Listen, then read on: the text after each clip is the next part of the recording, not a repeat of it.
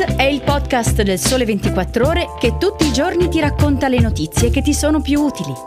Su tutte le piattaforme gratuite e sul sito del Sole ventiquattro Ore.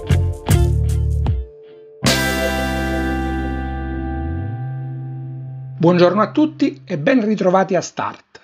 Oggi è mercoledì ventotto settembre, io sono Francesco Prisco e vi parlerò dell'asteroide colpito dalla NASA, dei referendum russi nell'Ucraina occupata e delle nuove strategie dell'Auditorium Parco della Musica di Roma. Veramente sarà molto più catastrofico. Si, si formeranno tsunami alti un miglio che investiranno tutto il globo e se quella cometa impatterà avrà la potenza di, di miliardi di bombe di Hiroshima. È molto probabile che abbiate già visto questo film. Si tratta di Don't Look Up, è uscito l'anno scorso, e quello in cui Leonardo DiCaprio e Jennifer Lawrence sono i due scienziati che si accorgono della cometa che sta per abbattersi sulla Terra e provano invano a convincere il presidente degli Stati Uniti d'America a fare qualcosa. Per fortuna si tratta soltanto di un film. Da qui ai prossimi cento anni almeno non si prevedono infatti impatti di corpi celesti sul pianeta Terra. Non per questo abbiamo smesso di occuparci del problema, anzi la NASA sta intensificando le proprie missioni di cosiddetta difesa planetaria. Due giorni fa la sonda americana DART ha colpito l'asteroide Dimorphos per deviarne la traiettoria. Si è sperimentata così, a tredici milioni di chilometri dalla Terra, una tecnologia che in futuro potrebbe consentire di proteggere il pianeta dall'eventuale impatto di un asteroide minaccioso. C'è un po' d'Italia in questa missione. A documentare l'operazione raccogliendo dati vari è infatti il mini satellite italiano Licia Cube. Mentre la sonda DART si avvicinava al bersaglio, la sua telecamera inviava alla Terra immagini sempre più dettagliate della superficie irregolare e piena di asperità del piccolo corpo celeste, distante appunto tredici milioni di chilometri dalla Terra. Siamo all'inizio di una nuova stagione di missioni dedicate alla difesa planetaria. Dopo DART, nome che ricorda un po' quello di Darth Vader, un professionista della distruzione di corpi celesti, nel duemilaventiquattro l'Agenzia Spaziale Europea E S A prevede di lanciare Hera, la missione che dovrà esaminare e misurare il cratere lasciato dall'impatto di DART, raccogliendo dati su composizione e massa dell'asteroide. Con DART e Licia Cube, Hera fa parte del progetto di collaborazione internazionale AIDA, nel quale confluiranno i dati raccolti nelle varie missioni. Per non lasciarsi cogliere impreparati e per capire che chance abbiamo di salvarci, qualora mai un vero asteroide dovesse avventarsi minaccioso sul nostro pianeta, come forse successe un po' di tempo fa agli amici dinosauri.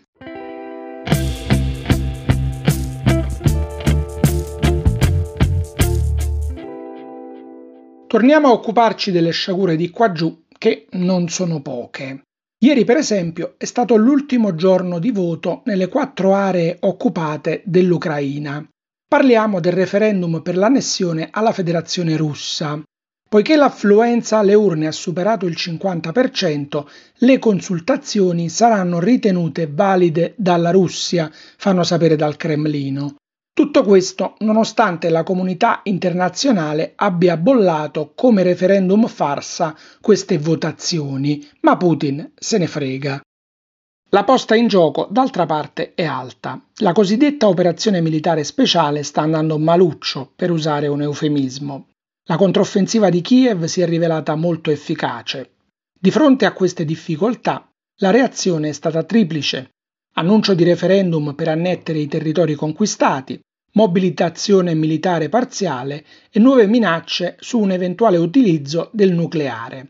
Ma ognuna di queste componenti sembra segnalare la debolezza piuttosto che la forza di Mosca, come evidenzia l'analisi di Lab ventiquattro su ventiquattro più. I referendum volevano essere un momento di vittoria, il punto esclamativo con cui sancire la definitiva conquista dei territori ucraini e il successo dell'operazione militare speciale. Finiscono per essere la cartina di tornasole della sconfitta in corso, organizzati su regioni che sono ancora sotto assedio, come Luhansk e Kherson, o scarsamente controllate come Donetsk e Zaporizia.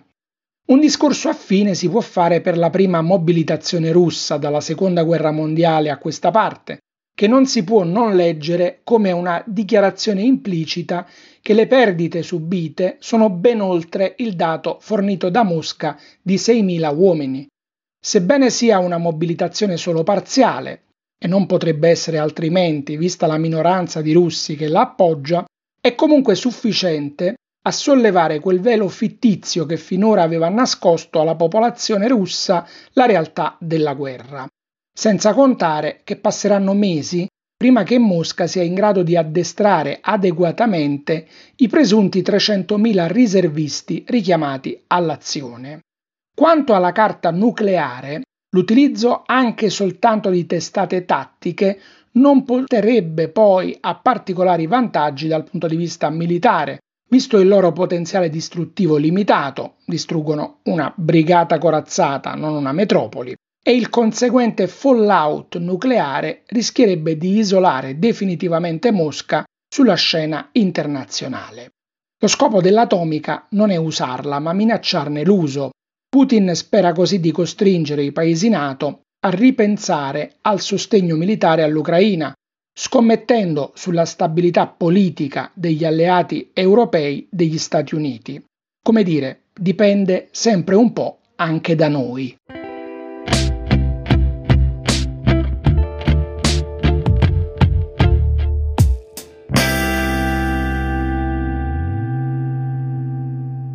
Direi che a questo punto una buona notizia ce la meritiamo.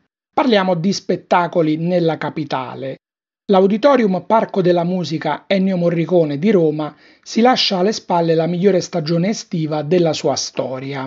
Ha fatto centocinquantamila presenze registrate da giugno a settembre per incassi da oltre sei virgola sei milioni di euro e adesso investe due milioni per diventare finalmente quel parco della musica aperto alla città che era nelle intenzioni di Renzo Piano, che all'inizio degli anni duemila ne firmò il progetto. Sul Sole ventiquattro Ore ne abbiamo parlato con la D di Fondazione Musica per Roma, Daniele Pitteri. Sull'efficientamento energetico si investono uno virgola sei milioni. Non basteranno certo ad azzerare l'incremento dei prezzi dovuto alla crisi energetica, ma si vuol dare un segnale in quella direzione. Ci sono poi investimenti per altri seicentomila euro per opere di abbellimento e l'apertura di un collegamento tra i giardini pensili Claudio Abbado e il quartiere Parioli, azioni che rendano il Parco della Musica ancora più vivibile a tutta la città. Le aree esterne potranno essere frequentate anche in orario diurno dalle famiglie. Si lavora poi a servizi degni del richiamo che esercita Roma, a una partnership pubblico-privata per la ristorazione con un brand internazionale di settore. Il bando per la ricerca del partner dovrebbe essere pubblicato a novembre. Da Francesco Prisco è tutto, Start vi dà appuntamento a domani, asteroidi e guerre nucleari permettendo.